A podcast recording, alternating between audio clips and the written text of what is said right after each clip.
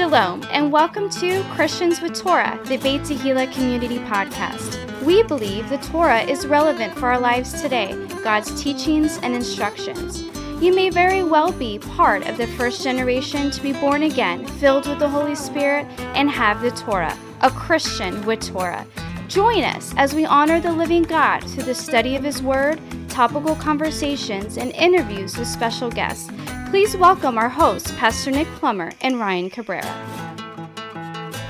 Shalom, everybody, and welcome to Christians with Torah, the Beit Tehillah Community Podcast. I'm your co-host Ryan Cabrera, and I'm here in Studio B with Pastor Nick Plummer. Hey, Pastor Nick. Good to be here. It is. Microphone's working. Nice. See the green light. I believe everything is functioning as it should. What an honor to be here. Praise God. I can't tell you how, how much I enjoy it. So we uh, we are Christians with Torah. That means we are Christians. We believe in the basic Christian doctrines. We believe in Jesus, Yeshua as Messiah, as the Son of God, and we believe uh, that the whole Bible, from Genesis to Maps, is relevant for believers today. And we put an emphasis on Torah only because other people don't. Praise God. And we uh, we like to take the Torah and just kind of pull away the layers of the veil, the, the confusion over it, what the law is and all this, and how law and grace are not opposed to each other, but yet go hand in hand. Good fathers instruct their children. Amen. And so this season, season six, we're in the book of Acts. Last week we did Acts chapter one. I encourage you to go and watch that episode. It was it was a lot of fun to make. And today we're going to do the first half of Acts chapter two, the giving of the Holy Spirit. We're going to do verses one through twenty-one, the day of Pentecost. Phew, 2,000 years ago. That's right. All right, so uh, I guess you, you would you like to read first? I will read verses 1 through 4. So One through four. it says here, And when the day of Pentecost was fully come, they were with one accord in one place. And suddenly there came a sound from heaven as of a rushing mighty wind, and it filled all the house where they were sitting. And there appeared unto them cloven tongues as of fire, and it sat upon each of them. And they were all filled with the Holy Ghost, and began to speak with other tongues as the Spirit gave them utterance.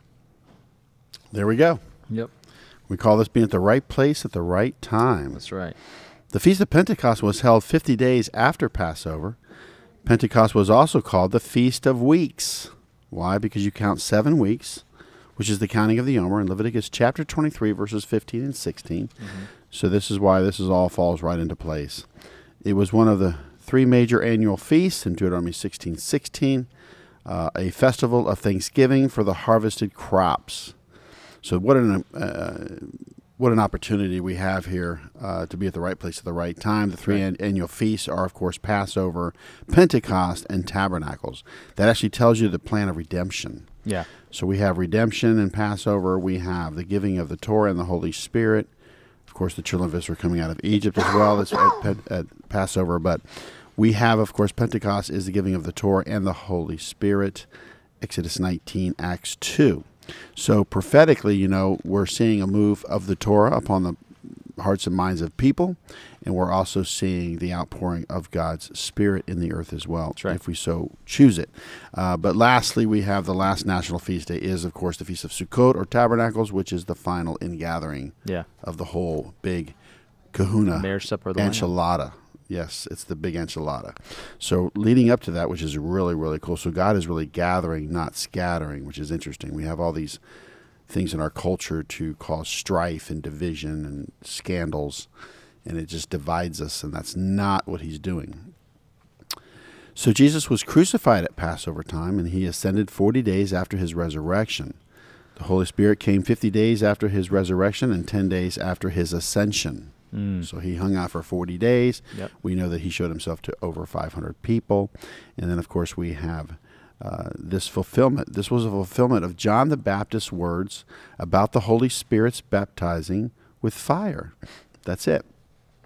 Also, the promise of, of the Lord, too, that he would, he would send the Comforter. Uh, the Gospel of John. Well, and you know the miracle of, of Acts chapter 1, verse 1 is that they were all in one place and in one accord. yeah, Everybody was in agreement. yeah, it was really good. So this is, you know, being at the right place at the right time. And in, in and of itself, a You miracle. know, I always say that saying, "Who's coming over for dinner?" but cloven tongues as a fire were not literal flames, for Luke says, "as of," but looked enough like fire that was uh, the best description that could be given. Uh, fire in the Old Testament often indicates the presence of God. You know, I've seen like a haze over the congregation in the fellowship hall or in here. You'll see like this haze, and um, it's His presence. So here He's seeing these like you know, like as of fire. Um, but once again, fire in the Old Testament often indicates the presence of God, especially in His burning holiness and purity, consuming everything that is impure. Exodus 3 2, Exodus thirteen twenty one. Exodus 19:18, uh, Exodus 40 verse 38. Exodus 19:18 is a good verse. It talks about the fire on top of the Mount Sinai when when the Lord came down and blew the trumpet. We have Isaiah chapter 4 verse 5 and Ezekiel chapter 1 verse 4. So God made his presence known to this group of believers in a spectacular way. Yeah, for sure. Rushing mighty wind, fire, and his Holy Spirit. Would you like God to reveal Himself to you in such recognizable ways? You know, I sit on my I sit on my porch in the mornings at my house, and I've got some land, and I would look down, and, and my house or my property is long north to south, and so I'd be always looking to the far south end. There's like a tree line there that you could kind of come around, and I would always imagine like, you know, Jesus, like it's just me, you know, just come on, you know, just come on out, the, come on out, I'm just turn the corner and come on here, and we'll just sit on the porch. you He's know? in the city right now trying to help you know, it's interesting um, when you think about this whole, you know, these these signs that were in that upper room. Um, this is pretty spectacular. I mean, if you think about it, I mean, this is like signs and wonders. yeah. You know, Well, I already mentioned that the miracle was that they were they were all in one accord and went in one place, right? Uh, you know, verse 15 of chapter one.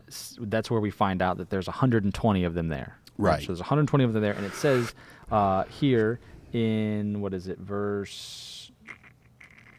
Uh, on each of them, and they were all filled. So in verse four, right, of chapter two, it says that they were all filled with the Holy Spirit, right?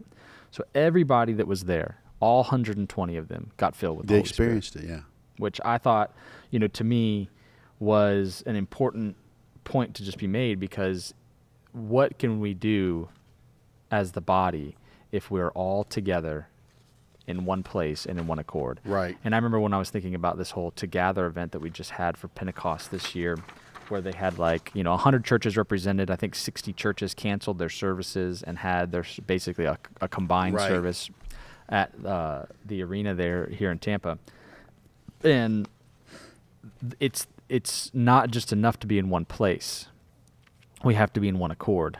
And, Right. And they were all in one accord. And Right. I think when when we by the Spirit figure out what that means, Right. there's no stopping the breakout of the Holy Spirit. Right. Because I, I think we have ideas like, oh, we're all in one accord because we agree on this subject or that subject. You know what I mean? But I, I don't know that it's as simple as just picking something to be in one accord about, right?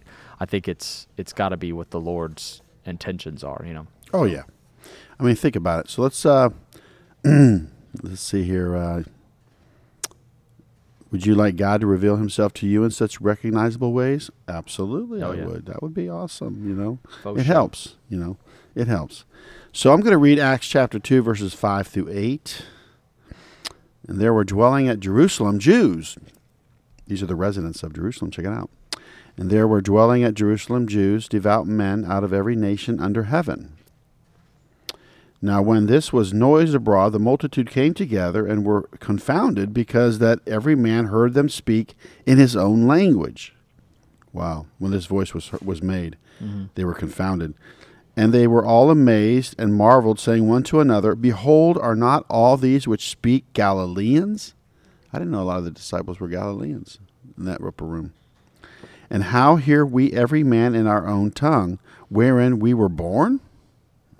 Yeah, that's Wow. it's definitely a miracle. So, um, this miracle that happened in this place uh, is something that you know I've personally never witnessed. I've heard people speak in tongues before. I think this is a, a something a little bit different than what we This is yeah, an understandable language. experience on a daily basis. We'll, we'll, we'll, we'll, we'll look that over. they're uh, they're speaking, right?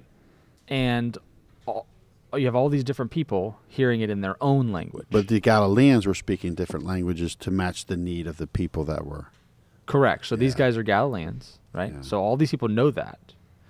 So they're speaking, and each one of them is hearing them in their own language. Right. So that's a good question. Is it that each one of them is speaking a different language, or is it that they're speaking and then everyone is hearing them in their own language? So like the yeah. Arab standing next to the, the Italian or speaking Right. Italian. I mean, I mean the uh, is hearing Italian. Someone was speaking Italian and heard it, or maybe Spanish, or I don't know. Well, that's what I mean. Is it one person speaking, which there's multiple people speaking clearly, but is it is it each speaker speaking and then everyone hears them in their own language, It's a good point. or is it they're now speaking that person's language and then this person speaking that person's language, right? I mean, I, I, I don't know. th- I think you could make an argument I would way. I would think that the, the sign and wonder Ryan would be that the Galileans were actually speaking a different language and they opened themselves up to it and they spoke it out of their mouth, but Right. they, they didn't really understand what they were saying to that degree. But Agreed. everybody that knew that language would understand. Sure. I think that's the, the, the sign and wonder. And and so the word translated here as tongues is the Greek word glossa, where we get glossary from. And it can be translated languages, and that is the sense that it, it has in verse 4. Uh, in this case, the other languages were understood by various people present in Jerusalem. Oh yeah, Passover time. There's a lot of people. Yeah. Well, and they were astonished, right? Because they're all like, "Behold, all these guys that speak, they're Galileans, you know, and they're speaking in our own tongue." And I know, like, like I've been at some funeral of, uh, events or activities, right, um, over the past weekend, and everyone there is from all these different Spanish countries, right? So they're, you know, a lot of people from Puerto Rico, but then there's other people that are from other countries that speak Spanish, and everything is in Spanish, right? They did some translating, but for the most part, everything's in Spanish and I can speak Spanish here and there, and I can understand here and there. Um, but there's nothing like like if you're in another country, right? And then everyone's speaking this other language, but then somebody starts speaking in your language. I mean, you, you like the the antenna go up, right? Hey. And so imagine that somebody in another country, like you go to visit, and then somebody's preaching in your language. You're going to be uh, much more receptive to that message because it's the message of your heart, right? Even if they're preaching the same message, one person in the, the language of the locals and one person in your, like the language of your heart, right? The one that you know best, the one that you understand. There's nuances to uh, the way people emphasize syllables and, and things like that that that speak to what they're really trying to portray. And if it's in your own language, then you pick up on all those things. Whereas maybe you speak these other languages, but you don't necessarily pick up on it's all the powerful nuance. to be bilingual is a very it's an advantage. or in this case, like septilingual. You know, we went to Israel one year and we got invited to a service that was messianic, but they did everything in Hebrew and Spanish. Ah, But then when the guests came, or the guest speaker, or when someone was going to give the message, they had an interpreter for English. ah, So I was like, oh, okay, I can get through this. yeah. But had it not been that, what could I possibly gotten out of it? Correct. But just felt the presence. Right. Oh, I was with some people, and but I didn't understand anything. Yeah. That's what I think here. I think that's that's the big deal. I think here. even us in Hebrew roots, we speak a different language. People just don't. They don't understand. we do speak a different language for sure. We speak all kinds of different languages. I remember when I first started coming here, you would say the word Torah, and I'd like twitch. I'd be like, "Don't you know the Torah's done away with?" It's funny. Yeah, that, that that's always been a good word for me, though. I've never felt it like that. but- Yeah, But, uh, not me, obviously, as you could tell. You want to move on here? Let's, Sure. Let's go. Okay, so I guess I'll- it's your turn to read. I'll read nine through thirteen. Okay, cool. All right, it says uh, Parthians and Medes and Elamites and the dwellers of Mesopotamia and in Judea and Cappadocia and Pontus and Asia, Phy- uh, Phryg- Phrygia and Pamphylia, in Egypt and in the parts of Libya about Cyrene, and strangers of Rome, Jews and proselytes, Cretes and Arabians. We do hear them speak in our tongues the wonderful works of God. So imagine that to facilitate the going, the, the speedy, rapid going out of the message, God gives the ability to speak all these languages. That was a. That's a lot of languages. Everybody hears it in their own tongue. You got to read twelve and thirteen. Oh, yeah, sorry. And they were all amazed and were in doubt, saying one to another, What meaneth this? Others mocking said, These men are full of new wine. So, if we just break this down literally at this at this event, the long list of nations covers most of the first century Roman world, particularly areas where Jewish communities existed. It provides one of the most comprehensive ancient catalogs of the Jewish diaspora, the Jews living outside of Israel. I mean, we can see that.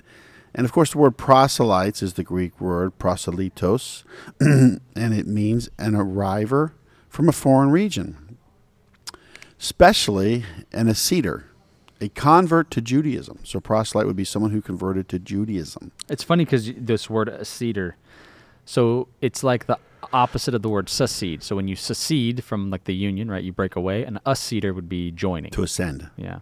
Well, there's no ascend, right? Ascend is to go up, right? so yeah, acceding yeah. is like the opposite of yeah. succeeding. So you know the uh, the presence of the crowd indicates that the setting must be the temple grounds, the only place in Jerusalem that could accommodate more than three thousand persons. We find in verse forty-one.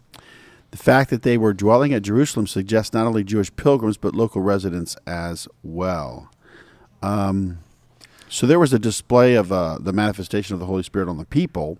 So they seemed to be in the upper room, or this place called the upper room, and then the manifestation happened, and then people saw the, um, you know, they saw what was going on with the people. So so let's imagine what's the what's the tradition on Shavuot on, on Pentecost? What is it that the Jews do on to celebrate? Pentecost comes, two big loaves of bread. They have wave offerings of two big loaves of bread. but they all get together, right? And they stay up all night. yeah, they stay up all night. So the whole point is stay up all night. They read the book of Ruth. Right. They read the whole Torah. Yeah. right. And they do study all night. So it's an all night like scripture fest. Well, I imagine, right, that these guys are in their upper room, 120 of them in that whole group. And then you have groups all over Jerusalem, Yeah, right? That are all in their groups. that's true. So- then they all come together. So it would Yeah. seem, it would seem that over here, right, that it says in the room that they were in, right, there was a sign of a mighty rushing wind, and then the, the, the tongues of fire come. But then what happens is, as you know, before the sun comes up, everybody works their way towards the temple because at Yeah. sunrise they have this big event, That's what it's got to be. and so boom, the sunrise Temple comes up. yeah. They're talking, and then now everybody's like, "Wait a second, I hear these guys te- speaking in my own language." That's right. and it causes a big ruckus. That's interesting. So I'll read verses 14 and 15. This is Peter's first sermon. Um, but Peter, standing up with the eleven, lifted up his voice once again and said unto them, Ye men of Judea, and all ye that dwell at Jerusalem, be this known unto you, and hearken to my words. For these are not drunken, as ye suppose, seeing it is but the third hour of the day, which is, of course, 9 a.m. Right. And so when the crowd recognized that something supernatural was taking place, they were curious for an explanation. At this point, Peter stepped forward and explained what was happening. I find it interesting because if you think about it, like I said, if if you have a big group of people and they're all, you know, speaking the local language, and then or they're speaking a bunch of different language, but then you start hearing somebody speaking your language, that's gonna get your attention. And you know, this all goes back to, and I shared this at Freedom Square, even here, that this is what's amazing is at the Tower of Babel, they all had one language, but it was evil, what they were trying to accomplish and do Right. To take the place of God and be united. Like I would say, like globalization or something. But um, it was interesting that you know God says, "Well, I've got to go down there and do something," or "There's nothing they can't do." Right. So it talks about that he had to go down there to confound the languages. So that's when you have the beginning of the nations. So they just separate and they become these nations. And then from there, we know we go to the story of Abraham. And Abraham is actually um, the represents Israel. you Yeah. know. So the cool thing is, what's really cool is the fact that, um, you know, we turn around and um, and, and look at what happened. Well, you know, look at what God has accomplished. He, he brought all these people together to understand the language or to understand the gospel. So that's what he that's the that's the really the miracle right there. Yeah. So he now he's saying to the lower Elohim, those territorial spirits over Prince or Greece or whatever it is, we turn around and uh, what happens is we have a, a united language now because they understand the message in their own tongue. So that's opposite of what he did at the Tower of Babel. So what do you think? Yeah, no, it is. It's exact opposite. It's like it's like a repairing of He's put them on notice. yeah, So that's the end of the fourth day, yeah. if we think about it. So um, I think it's my turn to read. Uh you just read, so I'll I'll. Are you sure? Did I did am- I read? I am positive that you just read. You just read the last scripture. um, verses 14 and 15. Okay, So, good. uh, Yeah, I'll, I'll be able to expound on this a little bit, and you can interject as well. Yep. This gets really good because we It went from like the Tower of Babel to now the prophet Joel. So Yeah. let's look at that. It does. So uh, Peter quotes the prophet Joel, verses 16 through 21. But this is that which was spoken by the prophet Joel. And it shall come to pass in the last days, saith God, I will pour out my spirit upon all flesh, and your sons and your daughters shall prophesy, and your young men shall see visions, and your old men shall dream dreams. And on my servants and on my handmaidens I will pour out in those days of my spirit, and they shall prophesy. And I will show wonders in heaven above and signs in the earth beneath, blood and fire and vapor of smoke. The sun shall be turned into darkness and the moon into blood before the great and notable day of the Lord come. And it shall come to pass that whoever whosoever shall call on the name of the Lord shall be saved. Wow. So we've got a lot going on here. So now Peter just wants to jump jump in here and, and, and, and he wants to he wants to really just just get into some the book of Joel. And so what we see here is that uh, it's a, it's actually a prophecy. Peter's quoting the prophet Joel in Joel chapter 2 verses 28 through 32 and it's in its context, okay? The word prophecy or to prophesy is the Greek word uh, propheteuo, and it means to foretell events, divine, speak under inspiration, exercise the prophetic office. So to prophesy means to uh, foretell events. It means to actually speak the very oracles of God. So sons and daughters are going to do that. Uh, the word visions is the Greek word horasis, and it means the act of gazing uh, externally, an aspect, or internally, an inspired appearance, sight of gazing. You know, think about it. You- You're seeing something. You know, you're gazing at something, and that is, of course, uh, horasis. That's visions. Uh, the word dreams is the Greek word. Um, adzamia. I mean, that's serious Greek words, and it means to dream. Probably butchered the Greek. Yeah. But here's what it is in a nutshell this bullet point. The prophecy from the prophet Joel gives us an example of three generations. The sons and daughters would be speaking the very oracles of God. The young men shall have visions, which means fresh revelations from God, and the old men would be dreamers. So think about that. Three generations in one house. Yeah. So you've got three generations, and three is very important. Three is divine, and it's of the Lord. You know. so- And this is one of those things where like there's a whole like half of the of the church that believes in a concept or a, a doctrine of cessationism, right? That the gifts of the Spirit have ceased with the apostles. And this would lead me to believe that like how does that make any sense if we're saying here that there's three generations, right? There's going to be more generations after the apostles when the prophecy is about multiple generations having the gifts of the Spirit. So it just doesn't make sense to me that the gifts have ceased. Now I don't know what I'm not pretending to be an expert on on what that looks like, right? And what is the proper manifestation of the gifts. I think that's a whole other conversation. But the idea, just simply from a doctrine standpoint, that it's ceased with the apostles, I don't know if I can buy that. You know, if we think about it, if we don't look at the Gospels, if we don't look at Paul's letters and get some instructions, then we've got a, we've got a watered down church. Well, and We have a church that's impotent I mean, I- because you're not really using all the gifts and equipping the saints like you're supposed to. I mean, that's why I look at it. So like the like the groups that are more cessations, there's a little bit of nuance. But I don't want to um, misrepresent what they believe. They believe that nobody has the authority today as the apostles and prophets had back then. That um, you know the apostles had an authority f- given by Jesus Himself, and that they were witnesses uh, to His baptism, to His life and ministry, to His death, burial, and resurrection, and that Right. that was the main qualification when they were choosing Matthias Right. to find another apostle, somebody that was a witness to all of that, that could then take that message and go on. But you would make sense that if you have these 12 apostles, that you're taking this to go and move forward and making disciples, that if this was going to go more than one generation, that it, they had to pass it to the next group, right? And I don't think that there has been a, a continuous line of apostles that we can track and say this apostle then gave it to this apostle Right. or anything like Yeah. that. And I don't think that we necessarily even No. need it to be 12 Right. uh, per se, but to say that the gifts of the Spirit are now converted from prophecy to proclamation, I think that that, which is basically the cessationist view, that now we have prophecies here in the Bible and we proclaim them, Right. and that that's the gift of prophecy today, Right. and that no extra biblical prophecy, that God's not speaking in an authoritative way to people today to then continue giving that word. Right. But you know what? It says right here in Acts chapter 2, verse 18 And on my servants and on my handmaidens I will pour out in those days of my spirit, and they shall prophesy. Now, this comes to mind that you have this family, these relatives, these three generations or whatever, that are, of course, prophesying.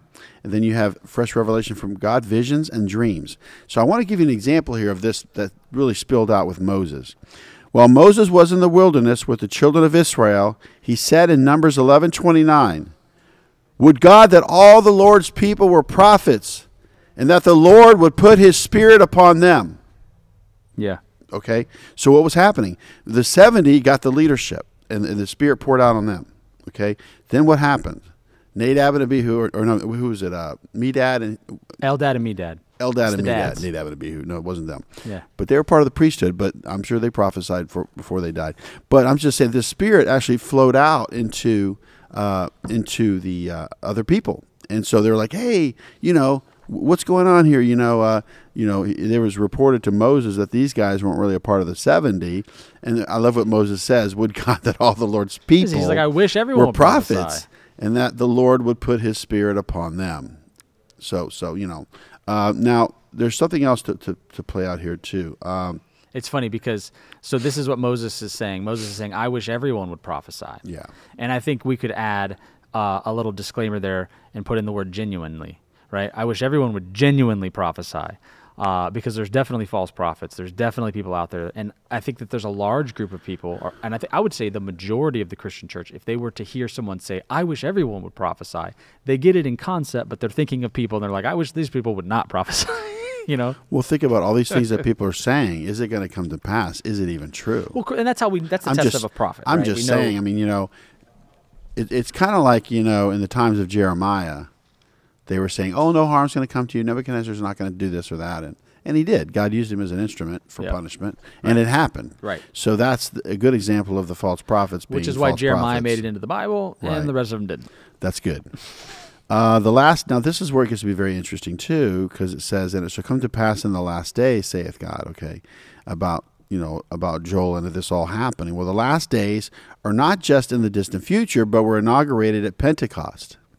So two days. Right. See, uh, 1 Corinthians chapter 10, verse 11, 2 Timothy 3, 1, Hebrews chapter 1, verse 2, James chapter 5, verse 3, 2 Peter chapter 3 and verse 3. Uh, and this will continue until Christ's return. Uh, they are the last days, and that the coming of the Messiah, long predicted in the Old Testament, has now occurred. Acts 2.17. Amen. So, you know, as we look at this and we break it down, we say that, wow, you know, it's 2023. That's why the Messiah 2030 video or teaching is so interesting because, Intriguing. yeah, if, if, if it's assumed, the assumption is that he, he, he, of course, suffered, died, and was buried and rose again in the year 30. Right. Because why are we uh, still in the second day? What's going on here? Right. At the end of the fourth day, it said that Yeshua came. So this is interesting because now we can say in the last days, especially since the year 2000 Oh man. in the. Gregorian calendar. sure. Look at what all took place. You had 9 11. In 2020, we had COVID. I mean, you have a lot of things that are going on. Well, going even on. Paul thought that he was going to see the return of Yeshua, right? I mean, Paul says, "We who are alive and remain," when in First Thessalonians. That's a good point. I never thought about that. So I mean, these guys who thought they were part of that. Pre tribber. No, I'm just kidding. How does I'm just saying. Paul the preacher? you take that up with Paul, you know. Yeah. I'm well, Paul was a that. pre-tribber. I don't know. See, here we go. You know, now we're going to switch gears because now we're going to see signs in the heavens. So Yeah. we see the outpouring of the Holy Spirit, and it's manifesting in sons and daughters, young men, old men. Yep. Uh, and now we're having this where uh, it says, "And I will show wonders in heaven above and signs in the earth beneath, blood and fire and vapor of smoke. The sun shall be turned into darkness, and the moon into blood." Before the great and notable day of the Lord comes. So that has yet to be fulfilled. So the darkened sun and bloody moon, whether literal or symbolic, indicate the final consummation of the earth. So That's right. this astronomical prophecy has yet to happen in the future. Right, and there's there's been what they call blood moons, um, but I'm I'm convinced that y- people won't be confused when they see these signs. It Oh, won't be like, I wonder if that's. The We've had sign." we've had them, you know, four blood red moons for feast days. And Oh stuff. yeah, oh yeah, yeah, for sure. We've had some astronomical signs. But I think those are like uh, birth pangs, like like just like precursors to to what is coming. I think we're gonna be like, oh, there, that's the blood moon. right? I don't think we'll be confused. Oh, it's actually kind of pink, like uh, you know. I don't think it's gonna be like that. I Oh, think it's a gonna be- harvest moon. Right, right, right, right. Exactly. We'll go ahead and hit this one because this is gets to be very interesting. Well, yeah. when So, we so this last verse here, and it shall come to pass that whoever shall call on the name of the Lord shall be saved. and that's what Peter says. because he's quoting Joel. But we have to go back. This is what we're going to do, and That's uh, right. you go ahead and hit the bullet points. Right. So not everything mentioned in Joel 28 and 29 was happening that particular morning. The last days include all the days between Jesus' first and second coming. And here the words mean from now on. Okay. So, so the great and notable day of the Lord in verse 20 denotes the whole gospel age. Right. It makes sense, you know. For so for two days now, we still have the punishment of the diaspora, the Right. scattering, but Yes. God's gathering. Seventy-five years ago, nation was founded, Israel, and so we also, of course, can can reflect on the fact that you know the gospel has to go out for Yes. those two days. That's right. After two days, I will revive you. So on this Pentecost, as spoken of in Acts chapter two, because if I, I, I feel like we need to mention, I don't think we've mentioned yet today, that Pentecost is a, a festival found in Leviticus 23. Right? It was 1500 years before this event happened. It was celebrated for 1500 years. And it was the giving of the Torah, right? So God gave the five books of Moses at Sinai on Pentecost. So the Jews were at Jerusalem celebrating Right. that festival. And I- I just think it's important to note because a lot of people think like, hey, the church was born in Acts 2. No, the church wasn't born in Acts 2. And I don't mean to mess up anybody's theology here or, or your, you know, biblical tradition or, or, or religious tradition. But the ecclesia was in the wilderness at Sinai. 1500 years. That's 1500 years, right? Before this date happened, right? And so the Septuagint translates assembly, the ones in the wilderness at Sinai as ecclesia. And then the word used in the Greek here is also ecclesia when it refers to the church in the New Testament. So the church has always been as part of Israel, right? I think that Yeah, that's ecclesia, the called out ones. Right. Yeah. So then you have uh, the Spirit being poured out on the very day of Pentecost. And so 1500 years apart, you have the giving of the truth and the giving of the Spirit. And God says, right? Yeshua says, those that worship me must worship me in spirit and in truth. And so this is a, a, a relay to, or a, a, a foreshadowing of the Pentecost event, of how the Spirit is poured out on the day that truth is also given. So at Pentecost, the Holy Spirit was released throughout the entire world to men, women, sons, daughters, Jews, and Gentiles. Not everyone can receive the Spirit. This was, or, I'm sorry, now everyone can receive the Spirit. Yeah. This was a revolutionary thought for first century Jews, right? And we find that there's some squabbles that go on as we get through the book of Acts on Oh this. yeah. Now, in Acts chapter 2, verse 21, Peter says, And it shall come to pass that whosoever shall call on the name of the Lord shall be saved. This is obviously a quote from Joel 2.32, where it says, And it shall come to pass that whosoever shall call on the name of the Lord shall be delivered. And then it continues, For in Mount Zion and in Jerusalem shall be deliverance, as the Lord hath said, and in the remnant whom the Lord shall call. This is a geographical prophecy. The Spirit is being poured out where? In Jerusalem. I know. On Zion, I right? know. And so That's the, that's the good one there. it is. And so in the following chapter, in the book of Joel, we have judgment against the enemy nations in Joel chapter 3, verses 1 through 21. And in Joel 3 2, it says, I will also gather all nations and will bring them down into the valley of Jehoshaphat and will plead with them there for my people and for my heritage Israel, whom they have scattered among the nations and parted my land. This particular prophecy has yet to be fulfilled. Now, I know. over and over and over again, Judgment of the nations is coming. these Western nations come and they try to split the land of Israel. And let me just say, there is nothing dumber that a world leader can do than split the land of Israel. You want to just see absolute backlash from the hand of God on your your power and your authority? Look at Donald Trump. Donald Trump on January 28th announced the deal of the century. On January 31st, he announced he was closing the border to China. Why? Because of COVID 19. And then what happened? November, he's out. right? He gets he gets voted out of office. Now you can say whatever you want about how the election went or what happened. All I know is that he tried to split the land of Israel. Everything was going great. I'm like literally like like sailing through his presidency, doing a fantastic job. Yeah. And then what happened? He tried to split the land of Israel. He mentioned Palestinian state 300 times. three hundred times. I'd like to get a copy of that. I think you can. No, it's just, anyway, so Wow. You, you- can you imagine you got your own peace plan and then God's got his? just don't just don't split the land. Who's like going to win? it's not complicated. I know. It's crazy. Like it, this is one of those situations. Maybe something's going to happen where they're going to part the land or something. Well, I just I'm Not like a two state solution, but something else. I mean, you got Judea and Samaria. You got the whole West Bank that's just not How about Jordan? Israel. Like, go to Jordan. You're Jordanians. You're Arabs. Go to your countries, right? I mean, or become citizens of Israel, right? Annex the whole West Well, Bank. they, they've got Do- walls up to, to safeguard Israel, you Yeah, know. Anyways, all right. So, what two points can be learned from Acts chapter two, verses one through twenty-one, Pastor Nick? I think I've used this one already, but I just I can't help but say it again. Uh, number one, you need to be at the right place at the right time. I can't stress that enough. I mean, think about it. You're at the right place at the right time with the right people, getting the right things, and you're already prepared. I love it. That is so cool. Number two, we are prophetically still experiencing the Feast of Shavuot and the pouring out of the Holy Spirit in the earth today Mm, I agree. but we're competing with the other spirits. Oh man, and there's a That's lot. why you want to get rid of the other spirits and just have the Holy Spirit. Will of course do what? He'll convict you of sin, righteousness, and judgment. That's what the Holy Spirit will do, which is great. The Holy Spirit's going to convict us. Shouldn't listen to that. Shouldn't watch that. Shouldn't say that. Shouldn't do that. Amen. And that's that's my two. So my first one was the baptism of the Holy Spirit is available to everyone. Everyone can call on the name of the Lord. Everyone can receive the power and authority that is given through God's Spirit.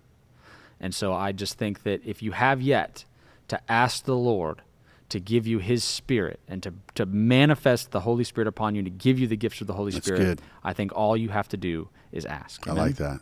So my second point was that unity is the greater principle.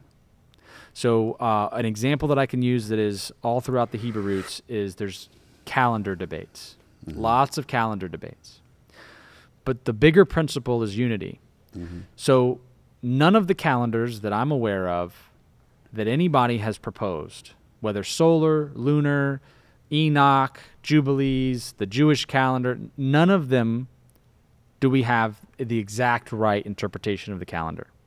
And so when you have a situation where we're in an area where we have a gray area, the bigger principle is unity. How do we come together and do something for the Lord and be in all in one place and in one accord if we're not even able to come to the well, same yeah, place we, we at the same time? we follow the uh, lunar calendar, so just so does Islam and the Jews. well, the Jewish calendar, right? so, we like, follow the yeah, Jewish we calendar. follow the Jewish calendar. So simple. Why? Because we can be together in one place at one accord in that way, right? Together again. It's easy. Yeah. So why don't you pray us out? Oh, I will.